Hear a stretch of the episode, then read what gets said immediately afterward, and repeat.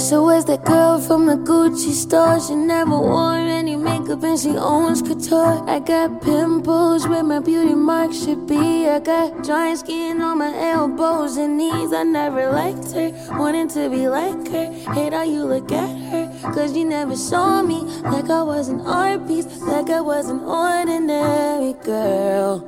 I wish I was special. I give all my special away to a loser. Now I'm just a loser. I used to be special, but you made me hate me. 呃，大家好，欢迎收听六七月份的月吧大戏。刚才去查了一下，这该说几月份了，就是这月份最新的，目前。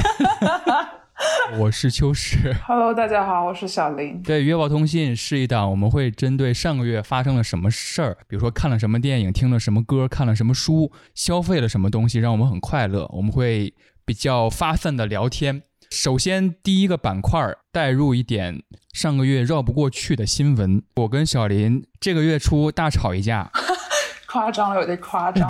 你可以说是拳脚相加。呃合作 合作伙伴的第一次意见不合。后来在节目开录之前互相道歉。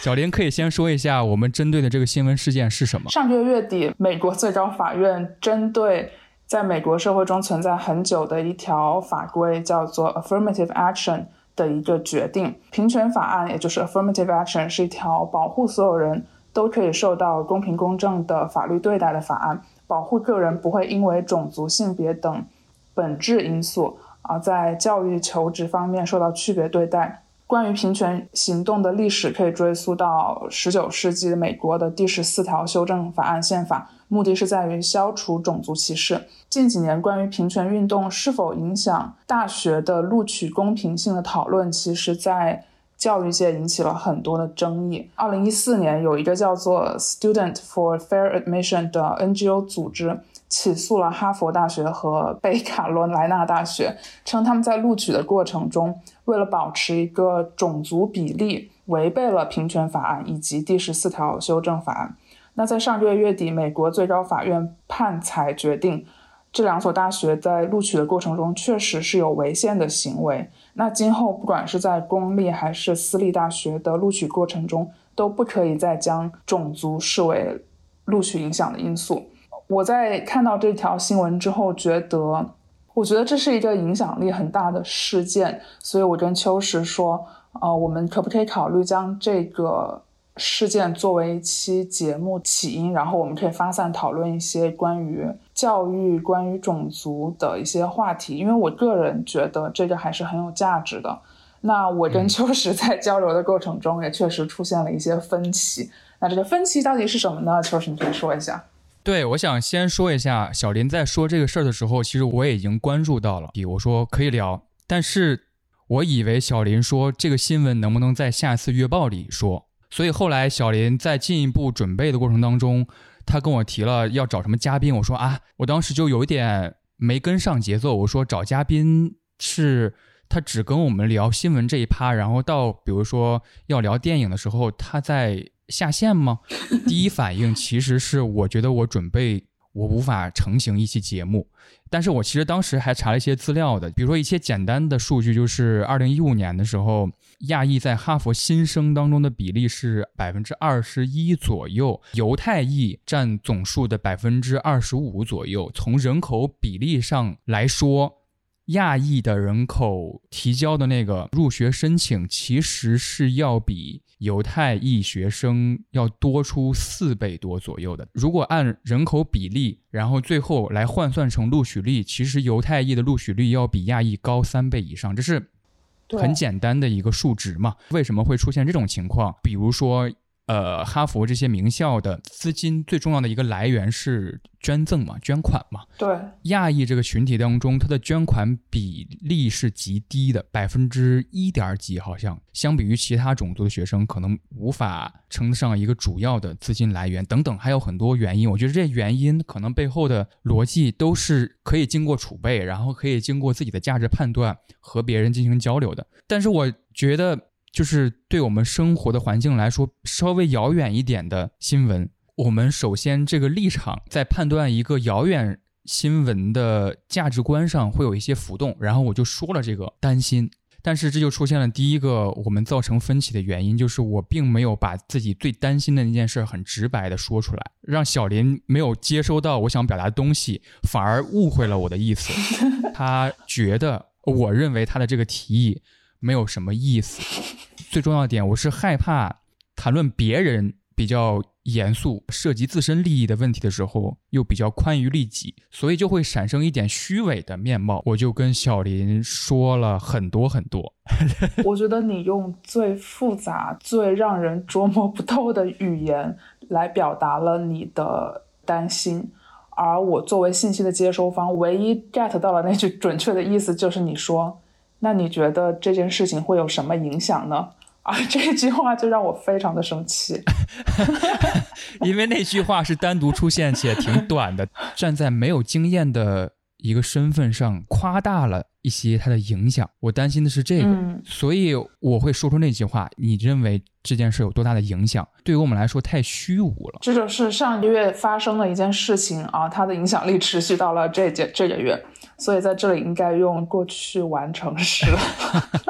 而且小林因为最近在写申请啊，对我我急于写出一篇优秀的社科论文啊，这件事情就让我变得非常焦虑。而且我觉得这个歧视不仅仅出现在教育。当中，比如说，你知道前两天张帅那个网球运动员一场 WTA 赛事当中就收到了不公正的待遇，他打出了一个界内球，但是主裁判判罚是界外。张帅当时提出了一个异议，但是在场的所有人都没有帮助他，然后一直放置他一个人在场上，就是一直在辩驳这件事儿。他提出了让那个 supervisor 等于说监督人。到场，然后那个人到场之后没有做任何的回应，这只是站到了场内，然后对张帅说：“我不能对主裁判的任何判罚做出反对意见。”判罚就没有被更改。在接下来的对决当中，他那个张帅的对手做出了一个有争议空间的一个动作，又被张帅提出了异议，对方就说。你一直是场上制造麻烦的那个人，张帅就直接退赛了。然后最后对手还振臂欢呼了自己的胜利。在上个月刷小红书的时候，还刷到了一个跟我们谈论这个新闻有点相关的一个小事儿。你知道镇江香醋翻译是什么吗？你知道镇江香醋吧？我我知道，我家里就有。啊，老款的镇江香醋，它的翻译是 Chinkiang。真的吗？对，Chink 加上 I A N G，怎么会这样子？英国对于镇江的旧义，第二次鸦片战争期间签订了那个中英天津条约里，把今天江苏省的镇江这个地级市作为口岸的一款约定。然后当时英国对于镇江的翻译就是 Chink，Chink 是一个最歧视。的词汇嘛，对，就是中国佬嘛。但是新款的镇江香醋直接用的是镇江的拼音。我只在国外的超市看过中国汾酒。哎，你知道汾酒有一个梗吗？就是李宗盛有一首歌，就是合酒的汾还是汾酒的和，里边好像有这么一句。然后看那个 B 站视频底下贴了一个图，就是拿了一个汾酒的和，说 “no，这是汾酒的和”。其实很多。歌词都有这种空耳。说起音乐，我我开播前还在看的，就是 New Jeans 的那个新的 MV 啊，里边有了梁朝伟五秒左右的镜头，虽然是免费出演，然后篇幅很短，但是它奠定了整个 MV 的 基调。我看 MV 的时候一直在惊叹于郑浩妍的演技，而且他又有这个超模的经验在在身上。就整个加起来，我觉得非常非常的亮眼。然后我觉得他确实演出了，哎，我不知道演出了一种什么感觉，但是我第一个想到的电影是一个我没看过的电影，我想到了《过往人生》哦。我想看的《过往人生》可能就是某种这种 MV 里面的感觉。嗯嗯。其实这个 MV 里面还挺值得说的，梁朝伟他其实扮演了一种天赋的角色，呃，神话里边的爱神，就是他那个。郑浩妍他演的是一个丘比特爱神下凡人间，爱上了一个人类之后，然后天赋也给予他的惩罚，他自己的能力消失了，爱的那个对象，呃，完全遗忘掉他了。不知道你看没看过一个电影叫做《温蒂尼》？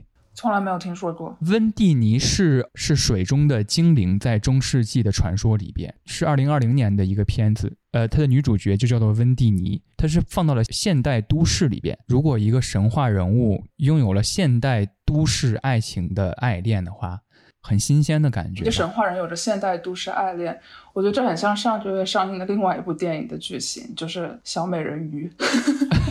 哦，但是说起来，我很期待芭比。看到一些短评说，芭比是一个非常反父权的一部电影。对我等会儿可能就要说这个。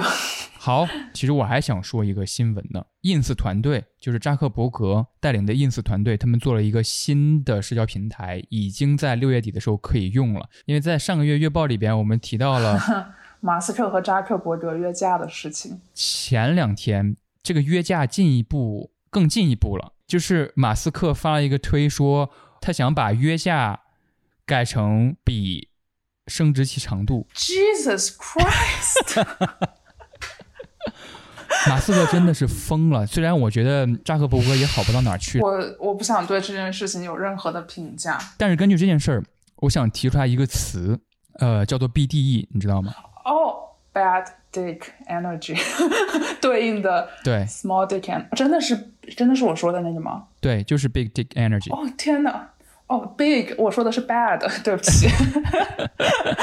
就是二零一八年开始有了这个词，后来流行，然后最近呃一两年又开始重新流行起来。他说的就是 an attitude of understand and casual confidence。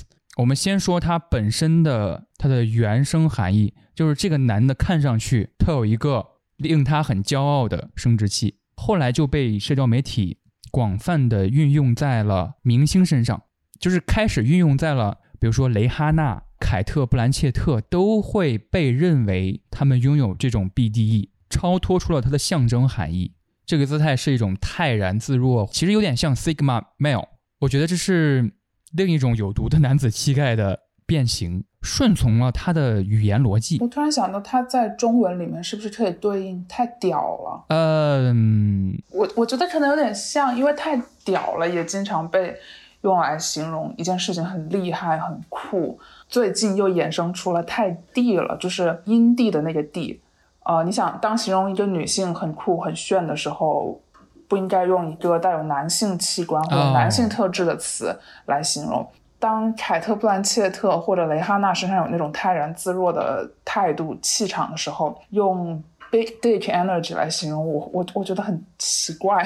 但是我觉得太屌了，有一种惊叹吧。但是我总觉得 BDE 它在形容的是一种他不太在乎你赞不赞叹他或惊不惊讶他的那种姿态。天呐，我觉得关于男性气质衍生出来的词实在是太多了，甚至可以专门。做一个专题，而且最近那个女足世界杯开赛，对，对对对，昨天。有有一个法国那个，嗯，那个。女足的宣传片你看了吗？电信公司的那个，我看了，他们把女子足球比赛然后 P 成了男子足球比赛，然后再告诉大家这个其实是女子足球。他把女足国家队的队员 P 成姆巴佩的那个过程放出来，就是有点深伪嘛，嗯，就是用深伪的技术，嗯，OK。第一个一个词环节，我这个词延续了我们刚才讨论的关于一些女性气质的东西。想说的这个词叫做“捂胸挑战”，是我在小红书上刷到的。起因是因为一个女明星在红毯上面穿了一件低胸礼服，然后在拍照的过程中有几个捂住胸口防止走光的动作。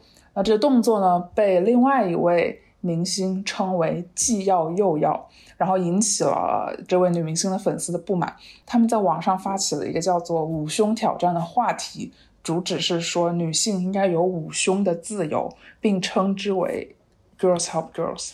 嗯，我当时说实话，乍一看是有一点震惊的，然后我就在思考，到底什么叫做捂胸挑战以及捂胸的自由？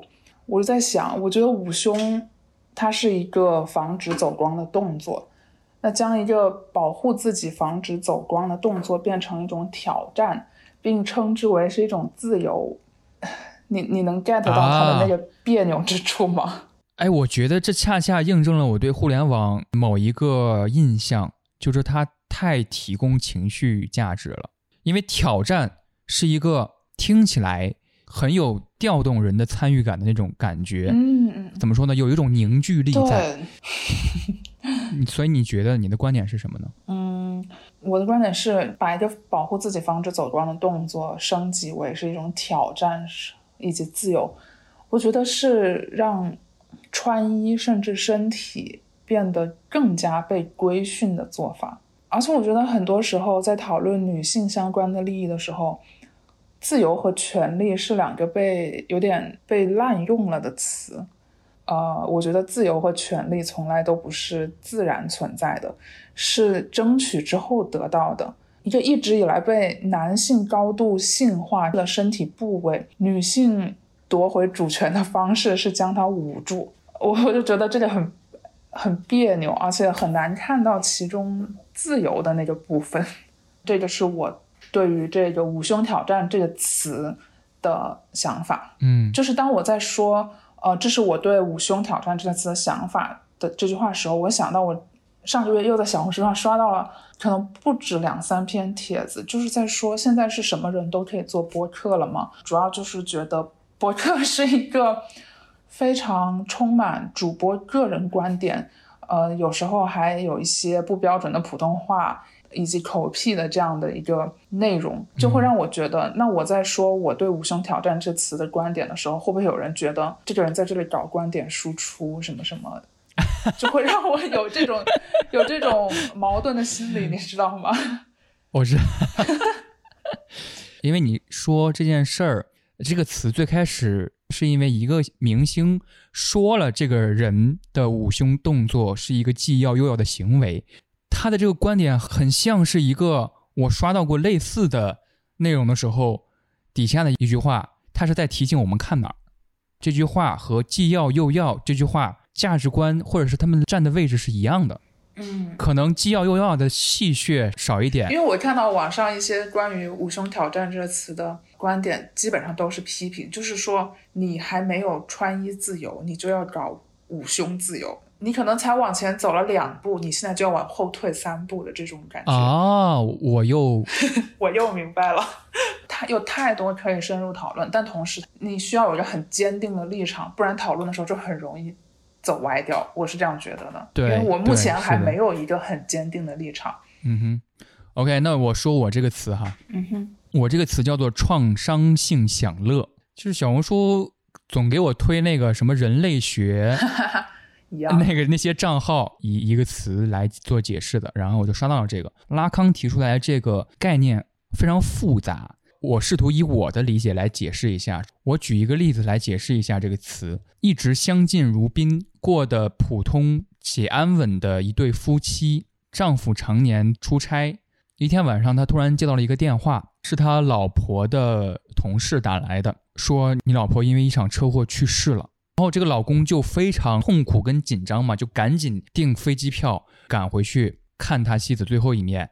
然后过了一会儿，突然又一个电话打过来了，还是他这个同事啊，对不起，刚才搞错了，就是发生意外的不是你的老婆，是你老婆的另外一个同事，你老婆没有事儿。这件事儿发生过之后，就是这个男的涌出了一种情绪，就是说我好爱我的老婆呀，我恨不得现在就要见到她。这个就是创伤性享乐，也被称为剩余享乐。为什么叫剩余呢？就是整个过程里边没有任何事儿发生，呃，没有意外，没有车祸，但是多出来了一个情感，多出来了一种幸福感，所以这个叫创伤性享乐。我觉得你刚才那个例子里面有很重要的一点是误会，他的这个创伤是由误会引起的。嗯，是不是带来一种就是情绪的高涨起伏？然后事后发现，这个起伏其实是一虚惊一场，就是这个虚惊一场之后的松一口气，让你有，比如说要珍惜现在、享受现在当下的这样的一个强烈的感觉呢？对，其实就是差不多这个意思。比如说小朋友在坐过山车的时候，你可以说是一种误会才能产生出这种快感。还有一个解释就是你自己阉割掉了一些东西，呃，或者是压抑掉了一些情感。比如说，如果你是一个同性恋者。但是你身处的这个社会是非常保守的一个社会，不得不把自己身上同性恋身份给割裂掉。但是你压抑掉之后，你还是知道自己是什么。比如说一些影视作品当中就会刻画，越是禁忌的恋爱，可能越会具有更深刻或者是更有快感的一个结果。嗯，我觉得这在影视剧当中应该还挺多例子的。啊，我再举一个例子，恰好是我昨天我朋友跟我吃饭的时候，他说他跟他女朋友就在前两天吵了一次架。他吵架的原因恰巧有一点印证创伤性享乐这件事儿，就是他的女朋友总会或者是习惯性的会对一些人无条件的好，这些人其实是对他的女朋友不好的一些人，比如说他的一些亲人做出了一些让他伤心或者是指责，对他的女朋友来说没有任何帮助且让他过得很伤心的一些举动。但是他的女朋友会在之后加倍的，甚至全身心的投入到对这些人的好上面。他女朋友在做出那些行为的时候，总想把他当做自己情绪的一个托底。我做出这些行为真的很累，但是我希望你能理解。但是他就是不能理解你为什么要对这些人加倍的好。嗯，我觉得就是恰恰因为你给我造成了创伤。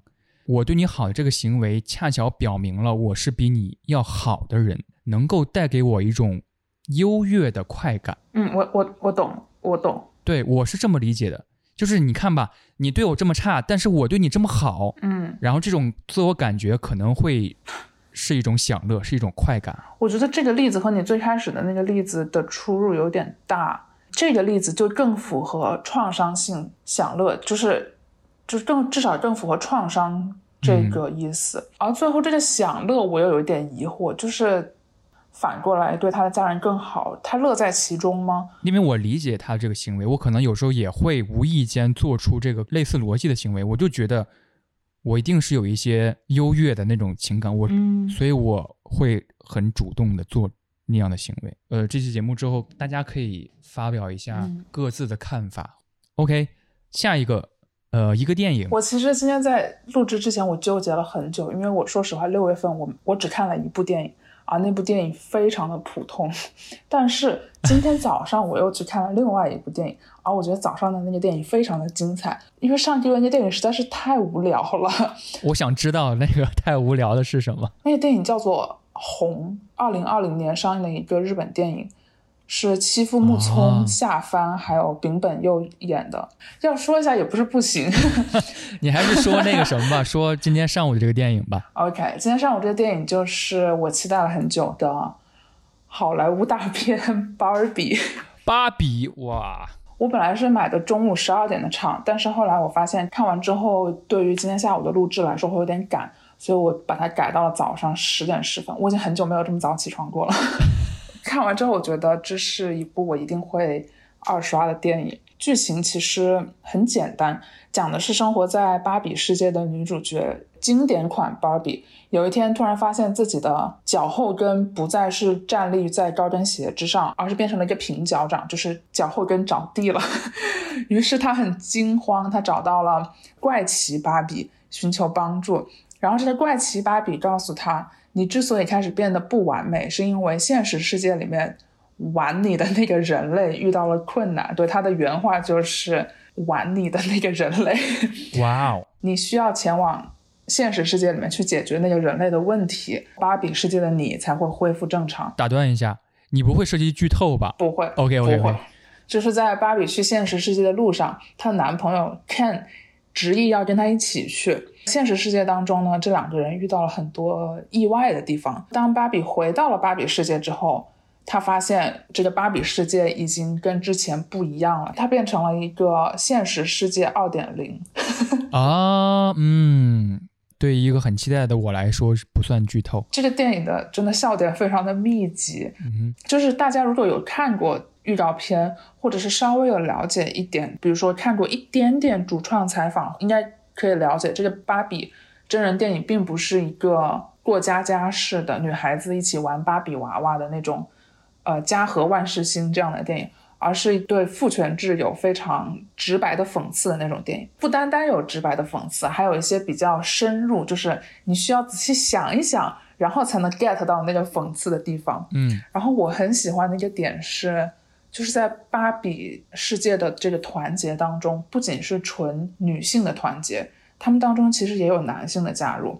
然后这个就跟我个人认为的女性主义的呃诉求其实是类似的。我觉得女性主义不应该是把男性看作敌人，而且女性主义的诉求也不单单是让女性获益，它也让男性从那种有毒的男子气概中解放。而这些其实在这部电影当中都有表现到。嗯，而且这个电影的音乐、视觉效果都做得非常好。就里面有一句台词，嗯，很搞笑，就是我觉得那是整个电影当中让我个人笑到顶峰的一句话，就是呃这个应该也不算剧透吧，就是在一个会议室里面，一些男性分别介绍了自己的职位，然后另外一个男性说：“I'm a man without titles. Does that make me a woman？” 就我当时全场爆笑，你知道吗？好棒！但是我会酌情考虑一下，要不要剪到最后的节目里边，因为我觉得还挺关键的。是，我觉得很值得看。而且我很期待的原因，首先是因为他的导演嘛，导演是格雷塔·格韦格，是演的那个弗朗西斯哈。弗朗西斯哈是我非常喜欢的一个电影，呃，他的导演是呃诺亚·鲍姆巴赫，他是主演了这个电影。格维格他是作为编剧，还有一个是他导演的是《伯德小姐》，最近的就是二零一九年那个、嗯、对小呃，小妇人嘛，是他编剧跟导演的。而且大陆的海报我也非常喜欢，呃，就是芭比坐在了肯的肩上，然后一只手盖住了肯的半张脸，对一句话是芭比无所不能，但她仅仅是肯。嗯嗯，因为我没有什么太多的能跟你讨论的东西了，因为我也没看，我是订了呃明天周六下午呃周六晚上的票。我希望你会喜欢，然后我们可以讨论一下里面的那些 OK 啊，笑点。而且昨天还是前天，我看到《奥本海默》也官宣要上映在大陆。啊，是的，我上个星期本来还准备这个星期去香港去看《奥本海默》，因为我真的很期很想看这个片子，嗯但是后来得知它其实在大陆也会上映，虽然可能有一定的遮挡。对，对我也很期待。得知它上在大陆上映的时候，我其实还发了一个广播呢。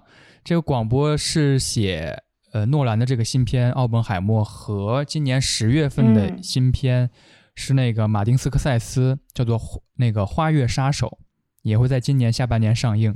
就是讲了一个、《花月杀手》会在大陆上映吗？不会，呃，我只是突然想到了，因为在豆瓣这个平台上，我很想知道诺兰的粉丝跟老马丁的粉丝，他们也许会争执。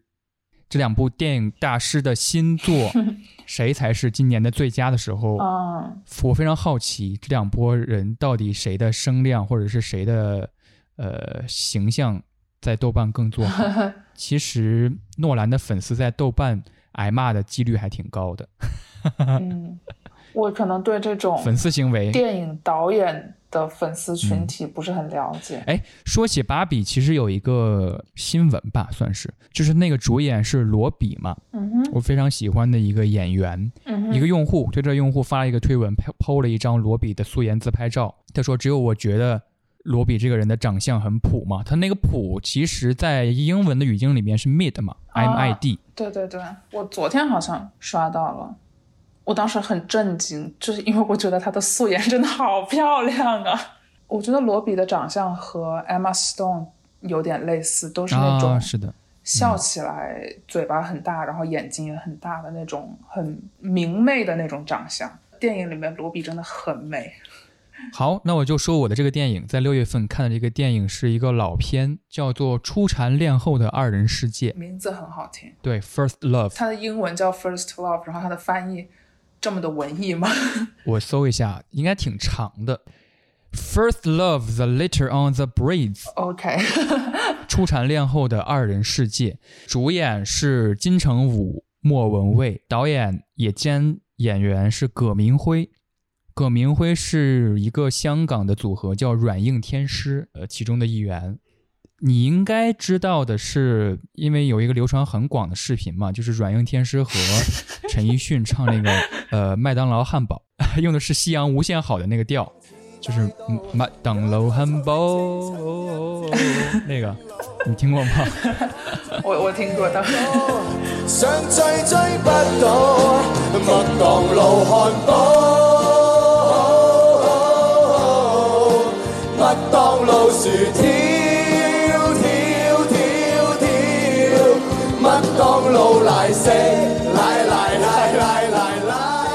就是其中那个长得稍微高一点的那个是葛明辉，嗯哼，他拍的这个电影，但是是王家卫监制，杜可风摄影，呃，助理摄影是黎耀辉，这是《春光乍泄》的其中其中一个角色的名字。然后机工机械工是何宝荣。王家卫拍《春光乍泄》，大家都知道嘛，他的那个梁朝伟跟 张国荣的角色。的名字就是他随手用剧组人员的两个人的名字拿来的，所以《出产恋后的二人世界》是个喜剧片，有点像是东邪西毒拍摄期间用的同样的配置拍出了一个东成西就的那种感觉一样。《出产恋后的二人世界》就是葛明辉有点半自传性质的，他要拍出一个完美的初恋故事，他写了不同的故事来诠释他心目中的初恋是什么样子。最重要的是两个故事。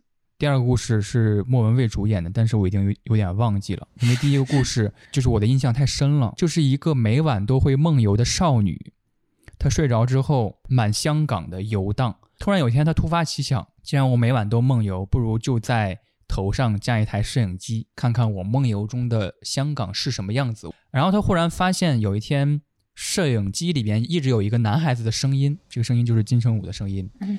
他看不到他的脸，但是这个男孩子会领着他去玩儿，比如说他领着他去游乐场，他每晚都很好奇，每晚又很期待，然后慢慢的他开始失眠了，因为他一直想这个人是谁。他为了能够赴约，他有一天晚上决定自己装睡，一个装睡的、装梦游的女孩跟一个每晚都睡不着，所以才能碰上一个梦游的女孩的男孩。呃，如果大家想要捕捉到一定。千禧年左右，大家会怎样描述纯爱？我觉得大家去看这个电影就好。千禧年的纯爱。葛明辉在整个电影结束之后出字幕之前，让他说他认为自己心中初恋是什么样子。两年来拍摄这部片子，从他刚刚认识接触王家卫开始，都很辛苦。他只是想拍一点自己想拍的。如果拍不到，那可能他觉得就不行，他就很痛苦。他说，在拍这个电影期间，他拍了很多很多初恋的故事，然后才发现自己其实不适合拍初恋，因为他觉得初恋带给他的除了眼泪，就是现在他的这个样子。但是你问他难得吗？他说难得，这一切非常的享受，再也没有一部电影能够让他如此难忘。然后他最后说，也许这就是初恋吧。我在想。呃，你刚才说，如果你想知道九七年的纯爱是什么样子，可以去看这个电影。这个这句话让我想到一个问题呢，就是现在的纯爱是什么样子的？我有点难想象哎，我不知道是我过了那个年纪，还是说现在的这个环境已经很难和纯产生任何联系。或者说纯爱纯爱电影是不是首先需要一个解释？什么样的电影算纯爱电影？可能“纯爱”这个词本身，我们在说的时候就已经偏离它原本的逻辑了。我在说纯爱的时候，我可能想表达的是还没有被繁杂的社会风气所侵扰的相对架空的爱恋。嗯，好，下一个，呃，一本书。我要说的这个书。我觉得它很好看，但是我希望它不要让整个节目的基调变得有点学术化或者有点无聊。这个书的书名叫做《神风特工队：逗号樱花逗号与民族主义》哦，就这个书名，我觉得其实已经很直白的概括了这本书的内容。它就是介绍日本在军国主义化的过程中是如何将樱花的象征从美学意义转变为政治意义。以及神风特工队这个群体和樱花的关系，我是在去年年底接触到民族主义这个概念之后，就对它很感兴趣。我也跟秋实说过很多很多遍。嗯，而 神风特工队可以说是个体牺牲于宏大叙事下的一个代表群体。这是一支建立在一九四四年，也就是二战时期日本全面投降前一年的一个海陆空军队。那神风特工队当中，绝大多数都是普通大学生和实习飞行员，以及一小部分的职业军人。而其中这些就是学生兵和实习飞行员都受过非常良好的教育。就是根据作者后来搜集到的这些特工队员的日记来看，他们平时读的也是一些非常具有哲学、文学性的读物，而且在他们的身上有非常多的特征，就是有非常多人性。比如说，他们希望自己的国家可以摆脱被西方操控的地位；比如说，他们是反对战争的，又是接受过长期的爱国主义教育和这种天皇制意识形态的熏陶。那这些特征就代表他们的个体身份和社会角色之间是有巨大隔阂的。书里提了一个非常深刻，并且我觉得非常有意思的问题，就是。行为的再生产是否足以让我们理解历史的连续和断裂？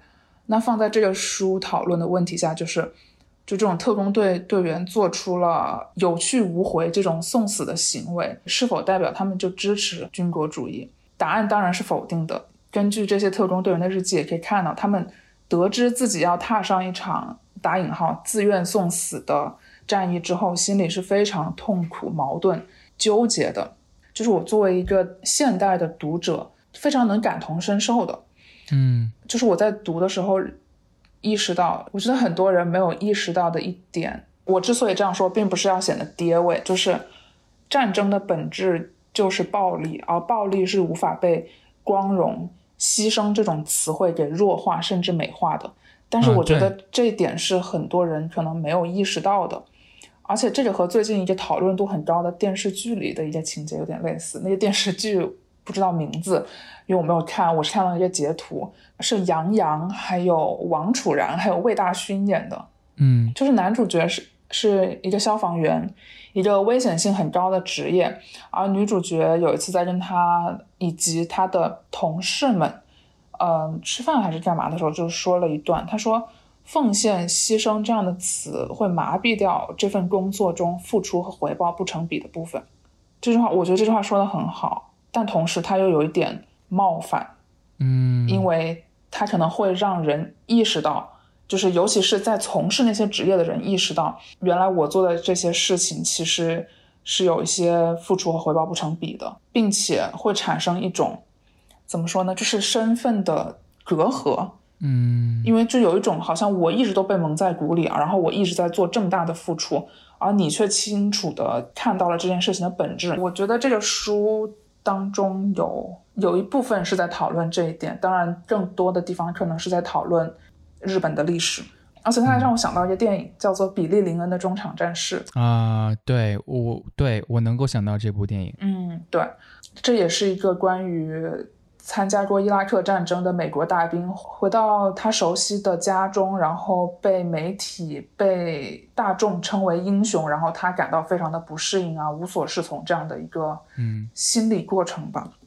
而且，《神风特工队：樱花与民族主义》这本书里面还引用了一位日本历史学家色川大吉的个人经历，而色川大吉就是在去世前和上野千鹤子登记结婚的那位历史学家。嗯嗯，这是一个小小的场外信息了。嗯，我想先说一下你刚才说的那个矛盾的点，让我恰巧想到了一个例子吧。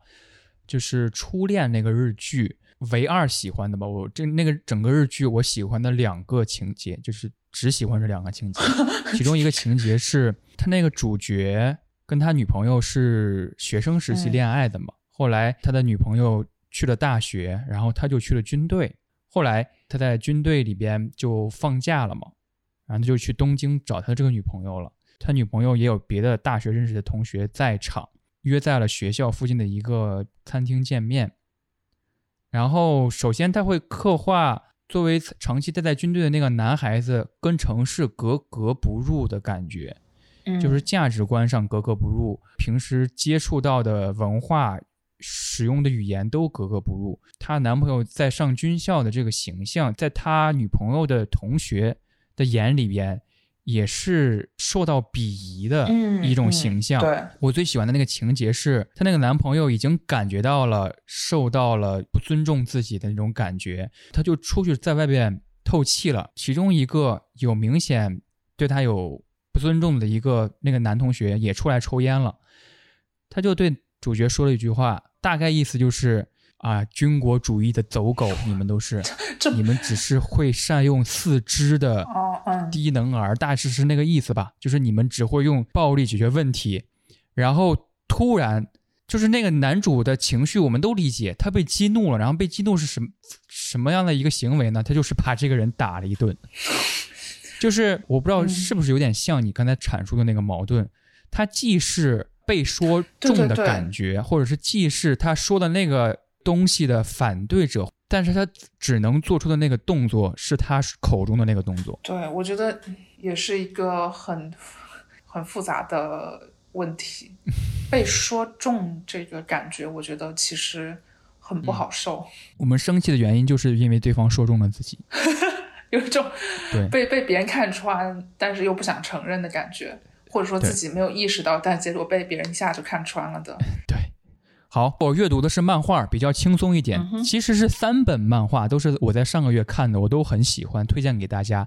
呃，第一本漫画是《折直一春》，是我非常喜欢的 Galo 系，就是异色系漫画的一个漫画家。所谓异色系，就是他跟那些主流的热血漫画、呃少年 Jump 漫画完全不一样，你可以看作是一个小众的艺术的。哦，这本漫画叫做《螺旋式顿号李先生的一家》，它是一个短篇故事集。我想说的这个短篇故事就是李先生一家这个故事。作为叙述者的我，应该是乡间吧，它有一一个二层的小楼。突然有一天，一个外来者叫李先生，他来到了他这儿，开始形容李先生只会说鸟语，但是后来经过叙述，大家其实知道他是一个朝鲜人。哦他来到这儿之后，带着他的妻子，因为生活不下去了，所以作为叙述者的我，就觉得我应该给他们一个住处，所以李先生和他的妻子就住在了二楼。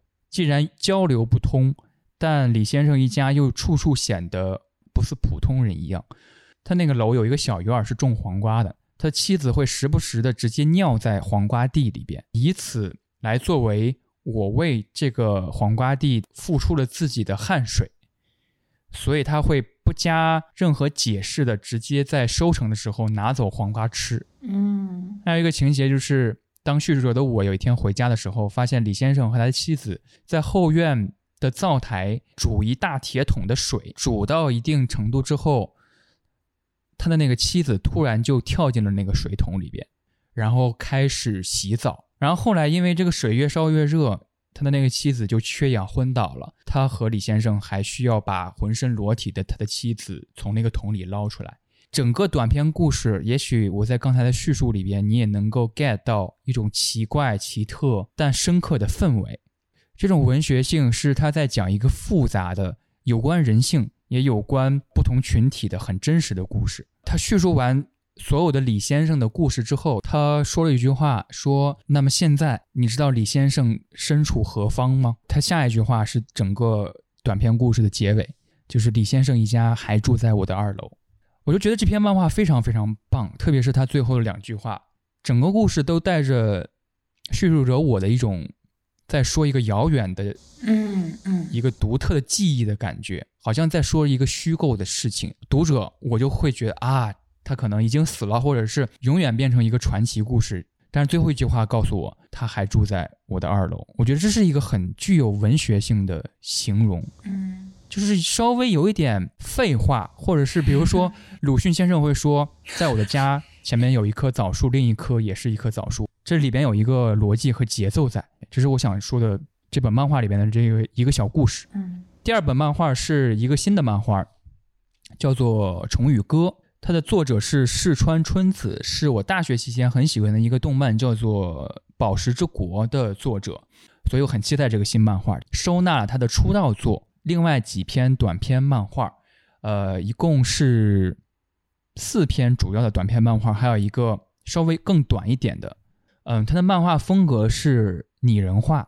四篇主要的短篇故事里边，它的名字叫做《星之恋人》《生命之光》《日下兄妹》和《虫之虫语歌》。《星之恋人》是植物的拟人化，然后《生命之光》是闪电的拟人化，然后《日下兄妹》是星星的拟人化，《虫语歌》就是虫子的拟人化。它是把人类的情感投射到了一个特殊的东西上。我想主要提及的这个故事就是《生命之光》。这个故事讲的就是一架客机被闪电击落了，唯一幸存的旅客在废墟当中碰见了一个朋友，他以为这个朋友是跟他一起幸存的幸运儿，但是他这个人就是把这个客机击落的那个闪电的拟人。这个故事里边包含着一种作为人的脆弱感，但是他最他最后带出来一个问题，可能就是。你这个朋友想去拯救脆弱的关系和脆弱的你的时候，这个能量就是令人很震撼的。呃，然后第三个漫画非常呃，它不是漫画，它就是绘本，叫做《虽然我的头发这么乱》。我好像知道，是不是一个封面就是一个小男孩？对，它的作者是我很喜欢的一个日本的绘本作者，叫做吉竹伸介。呃，有一天我去我姐姐家玩儿。然后我的外甥女儿，她的书架上很多绘本，看我拿那本好像叫做《衣服脱不下来了》这个绘本，我在豆瓣上刷到过。就是它是学龄给学龄前儿童看的，但是我一看就入迷了。那个那个衣服脱脱不下来了的故事，就是一个小男孩头头可能有点大吧，就跟我小时候的我一样。他有在有一次洗澡的时候脱衣服，他的衣服卡在脖子那儿了，他怎么脱都脱不下来了。然后他就开始想，说如果我就这样过一生呢，会怎样？然后他就会幻想，在我毕业的时候去参加毕业典礼，好像也没怎样，就很很可爱。然后我看的这本书是一个新的，叫做《虽然我的头发这么乱》。它这个书你在左边的时候描述的是一个好的情况，然后在右边的时候是一个糟糕的情况，就会有虽然这个转折嘛。它第一篇就是总有一天我会成为歌手。虽然我的头发这么乱，还有我很喜欢的是，我现在有了喜欢的人。虽然我的脚后跟很粗糙，播出了一个完美的水煮蛋。虽然今天的工作会议毫无进展，冰箱里还有一盒我最爱的布丁。虽然手机里面都是坏消息，我觉得给小朋友看，他看到的是转折的的乐趣，但是我来看，我就感觉到。一种惆怅，就是一种作为成人的惆怅。怎么会这样？我更注意的是，虽然之后的那一个小短剧，我现在很快乐，虽然我很难过的感觉，就是有点矛盾。但是我最近听来几个播客节目，都在。做一个主题节目，叫做《极限二选一》哦，我我知道，我知道，我听了随机波动的那一期，我听了那个心动女孩那期，比如说和一只巨大的蟑螂共处一室，还是和一千只小蟑螂共处一室，我选择立马跳楼自杀。就是极如深界的这个绘本，让我想到了我很喜欢二选一这个特点，就是我总跟女朋友做选择，就是比如说她。吃到了一个巨难吃的东西，然后我就会说选择一下，你选择吃这个东西，还是选择给我五十块钱，就是诸如此类。我就是很愿意，我很愿意用人民币五十块钱、五百块钱作为一个衡量的标准。嗯哼，这让我想到，我听一个播客里面说，有一个叫做柯以敏、柯以敏的人啊，对，就是你可以花二百九十九块钱跟他连麦，然后骂他。就是你这也可以算是二选一吧？你愿意？我这好像不是二选一，对不起。嗯，对。要不我给你出一个二选一吧？啊哈。拥有世界上最优美的写作能力，但一辈子没有写任何东西，还是成为一名只写烂书、被人骂一辈子但赚钱的人？哦，我好像记得他们有讨论过这个问题。嗯哼。我觉得我可能会当烂书。产出者，对，你可以用钱去去过自己快乐的一生。我如果我在写烂书的时候，并且知道自己写的是烂书，嗯，我可能会用这个赚来的钱，呃，去投入一些，投入给一些，比如说写作训练营，让这个世界上多一些优秀的写作。和我产生的这个垃圾写作进行一些对冲。哇，你这样想真的太善良。你就刚说这句话的时候，我第一反应就是，你觉得这些受资助人会感谢你吗？就是我的心里好阴倒暗。倒也不必。对，我觉得前面那个选项，呃，最大的障碍对于我来说，就是他自知自己能够写出，但是没写。对，就是有写作能力，也意味着你有极高的审美嘛。对就是或者不能以高低来评判审美的话，就是极稀缺的，嗯 可能他过的是另一种形式的痛苦吧，相比于被人骂。嗯，OK，OK，下一个，一个消费我的这笔消费就是给猫看病。啊，嗯，六月里，我生活最大的变化就是开始养猫。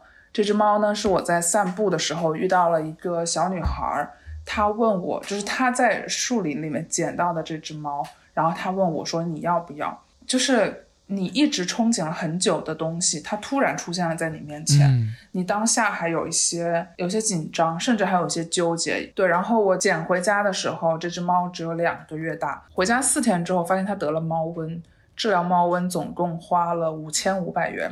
但这五千五百元不是一次性付完的，而且我中间的心态发生了很大的变化。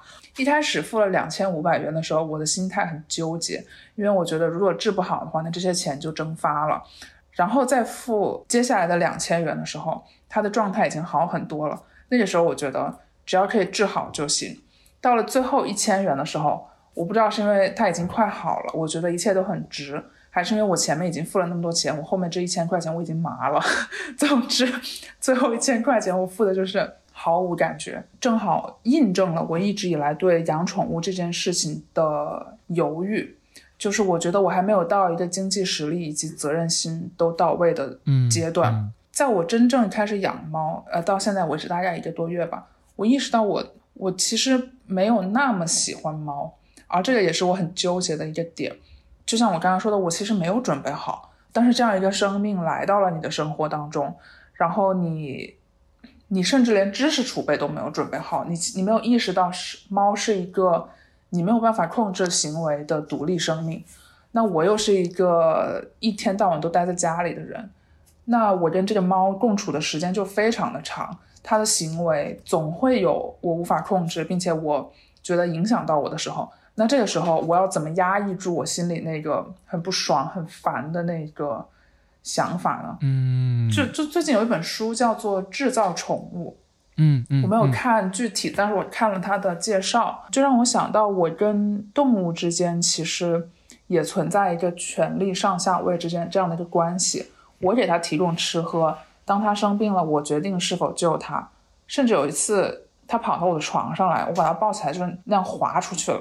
当时就有一种我在操控这只猫的身体的感觉，嗯就是你在决定要接纳一个生命之前，你没有办法意识到的问题。我觉得这个问题非常好，先讲一讲，因为我也养猫嘛，而且甚至跟你的经历还有点相似，就是摩西。呃摩西是一只黑猫，我跟我女朋友之前在做养猫的这个期待的时候，一直想，如果是一只黑猫就太好了。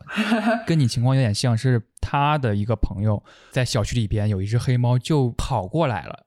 就一直蹭他的腿，给他放到一个盒子，那只黑猫就会直接跳进盒子里面待着。嗯但是当时也阐述阐述了一些拒绝的情绪，嗯跟你说的一样，也有一点拒绝。我们在养摩西的最开始的一段时间里面，确实是有一些情绪在的，因为它是一只野猫，它不亲人，嗯包括到现在它还会有咬人的行为。你你们接到摩西的时候，它多大？一个月吧，一个多月，我天呐，嗯，好，真真的很小。对它现在更亲我们一些了。嗯还有一点就是，我们有一个共同，呃，也不是共同了，就是我们看到了一个朋友吧，在社交媒体上展现的一个形象，就是他非常讨厌猫，但是他养了一只猫，就是他每天都在吐槽他花了重金买下的这只猫，吐槽铲屎，吐槽不亲人，吐槽他的在房间里乱窜，他抓自己。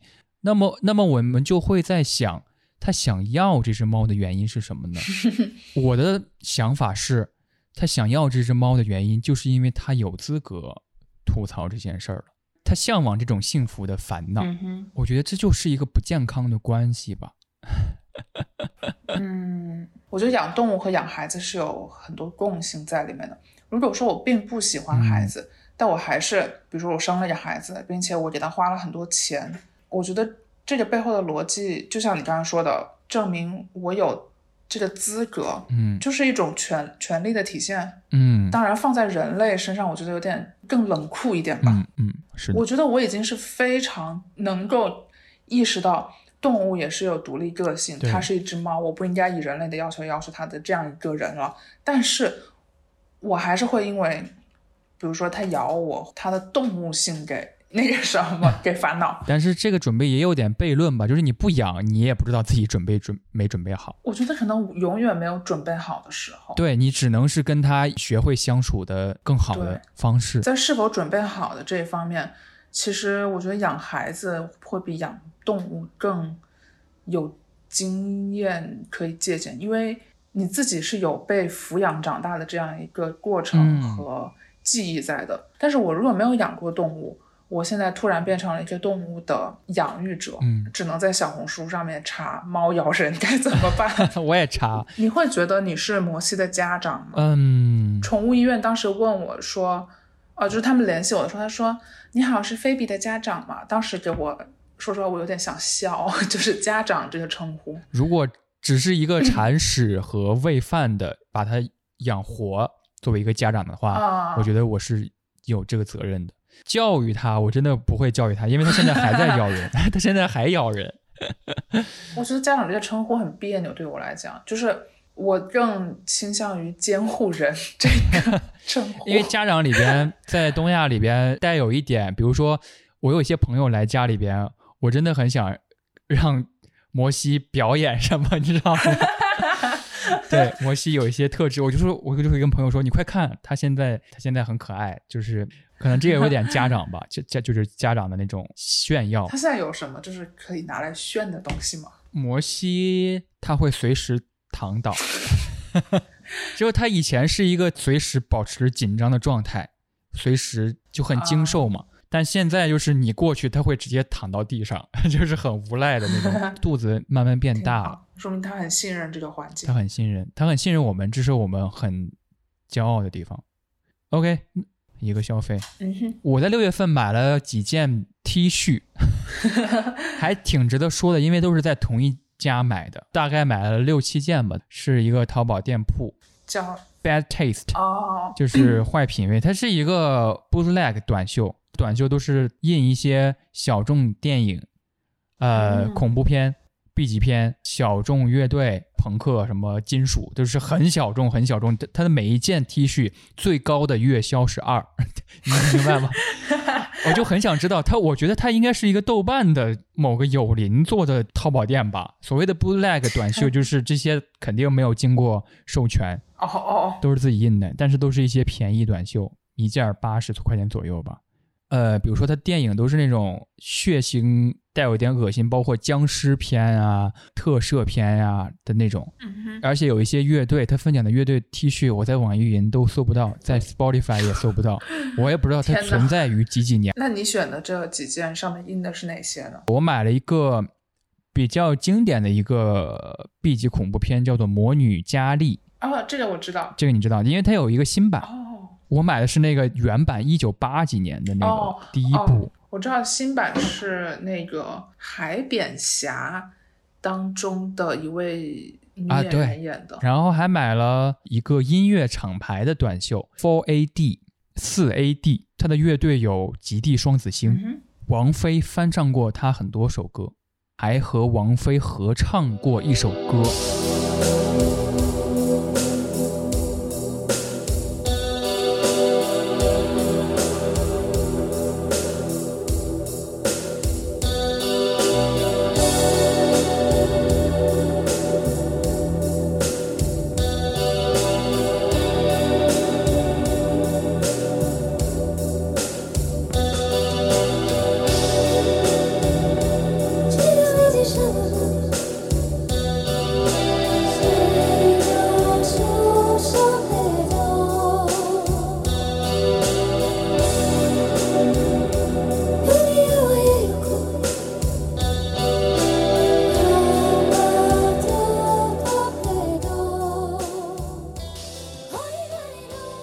些乐队是那个，比如说小妖精乐队、鲍豪斯乐队。当然，每个乐队都有自己的流派嘛，哥特摇滚，充满宗教的虚幻感和神秘主义色彩。当然，还有一些其他后朋克乐队等等等等。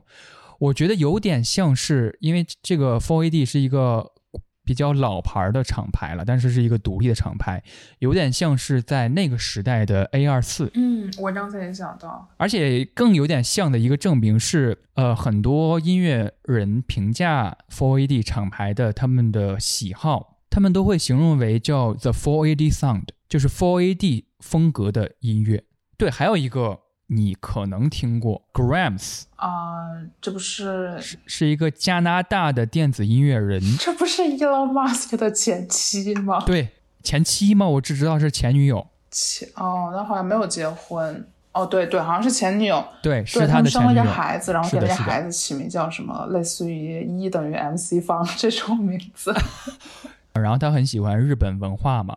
然后他的很多专辑也都有很多日本文化元素。你刚才说这个人的名字，我当时很惊讶，因为他好像不算很出道，好像已经很久了。他最有名的那张专应该是一二年的时候吧？对，但我知道他是通过他和 Elon Musk 之间的感情问题我才知道的。所以接下来这个环节就是一首歌的推荐，我也会推荐 Oblivion。嗯哼，这个歌手 Grams 他表达自己对于那个处在阴暗面的。凝视的那种恐惧，所以就是消费和一首歌能够有一个逻辑 连贯的 这么一个过程。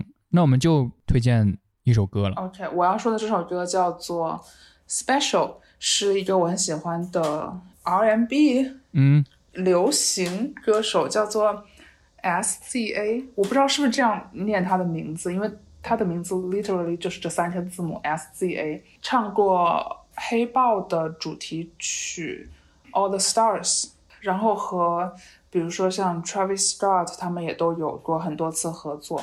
然后我要说的是，他去年年底出的一张专辑叫《SOS》，大概应该是十二月份吧，还是一月份？我就想说这张专辑，这张专辑里面有很多首歌，我我我现在查一下，有整整二十三首歌。然后他的主打曲目叫《Kill Bill》。杀死比尔，很喜欢里面这首叫做《Special》的歌。怎么说呢？就是更多的是因为这首歌给我带来了很多的思考。啊，这句话听起来有一点小装，但是 副歌的歌词是这样一句话：I wish I was special, I gave all my special away to a loser。歌词大概讲的是一个女生为了男生改变自己了，然后最后发现这一切不值得。然后《SOS》这张专辑里面有好几首歌，其实。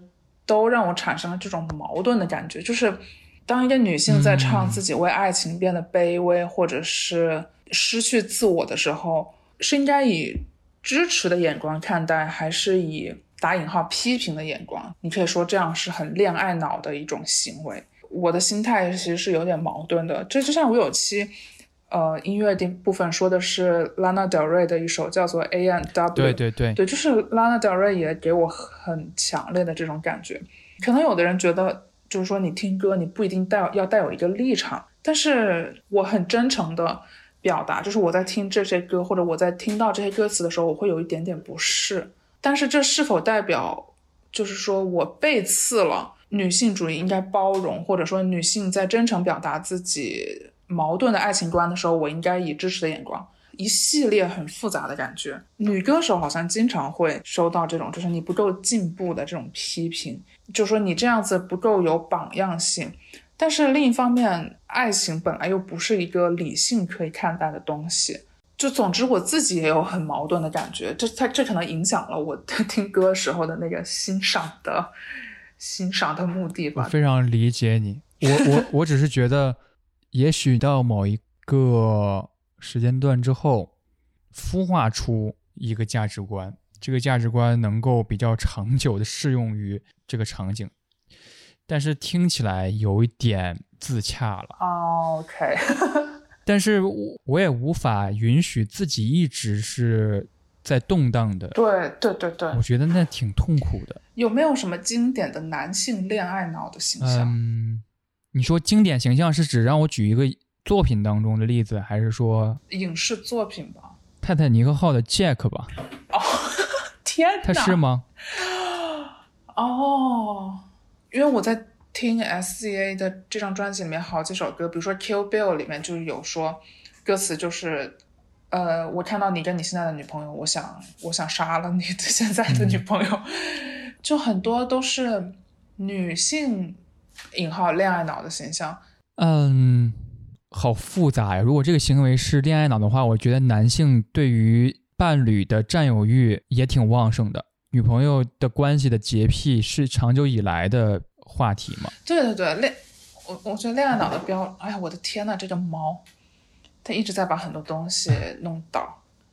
呃，我觉得恋爱脑的标准其实也有一点，现在好像已经延伸到就是为男性付出就算恋爱脑了。啊，你要说起这个，我想到了前不久看的有争议的视频。这个视频的主角是是那个漫威电影里边演那个，哎，我都我都不知道他叫什么，就是跟跟美国队长搭档的那个人是个黑人，啊，嗯，他有一套自己的机甲。我还挺喜欢他的，他后来成了第二个美国队长。哦，对，就是他。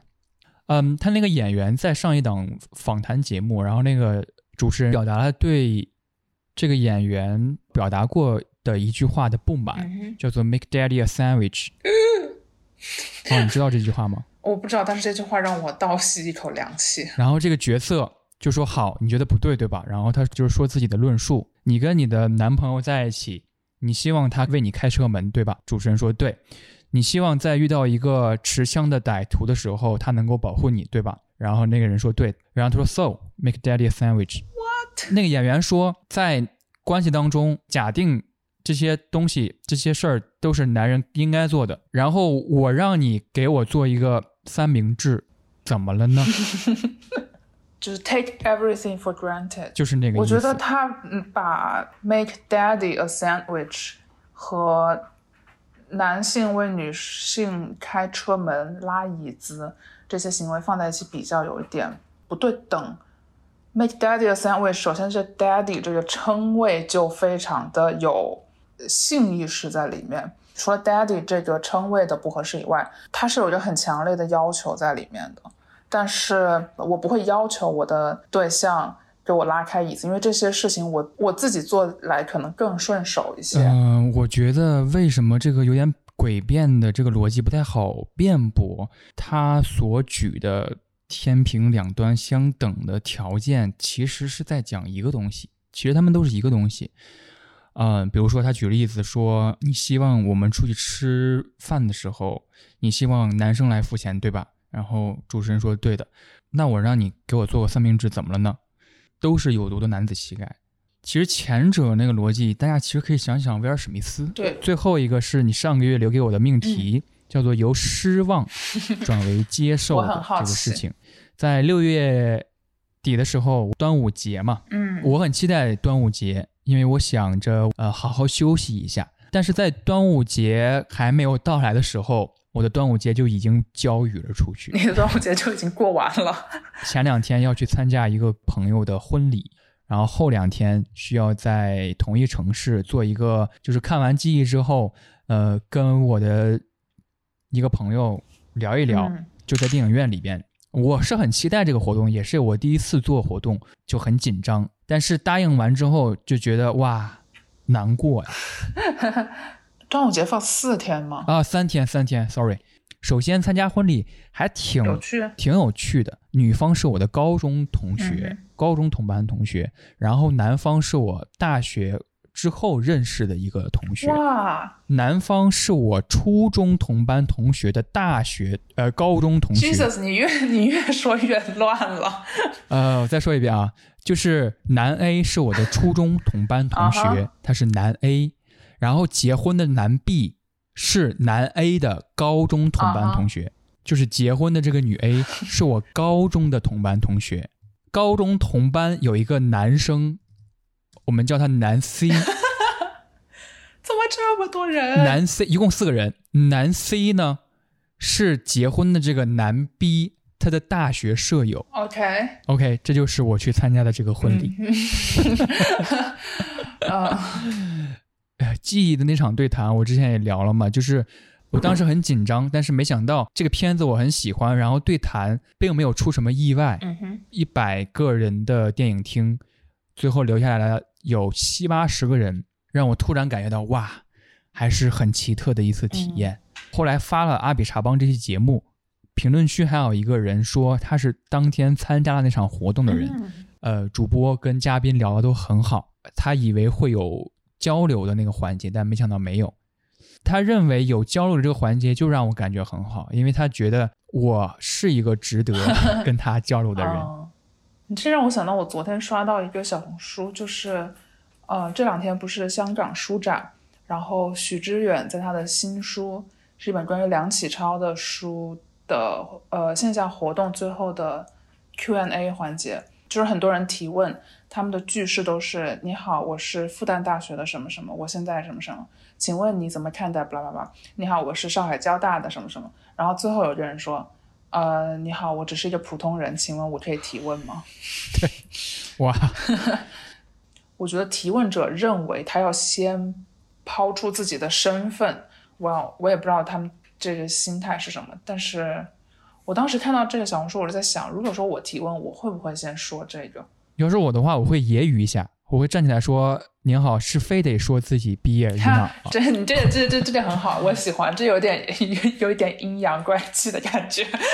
因为我昨天更新的那个节目里边，三宅唱的那期节目里边，最后探讨的就是这个问题：到底什么是真诚且率真的年轻人？我对于我来说，真诚且率真是一个随时可以打开的书一样，而不是你非得要看一个序言。很多名家对他有一个背书，说他写的很好。OK，那你给我留一个命题。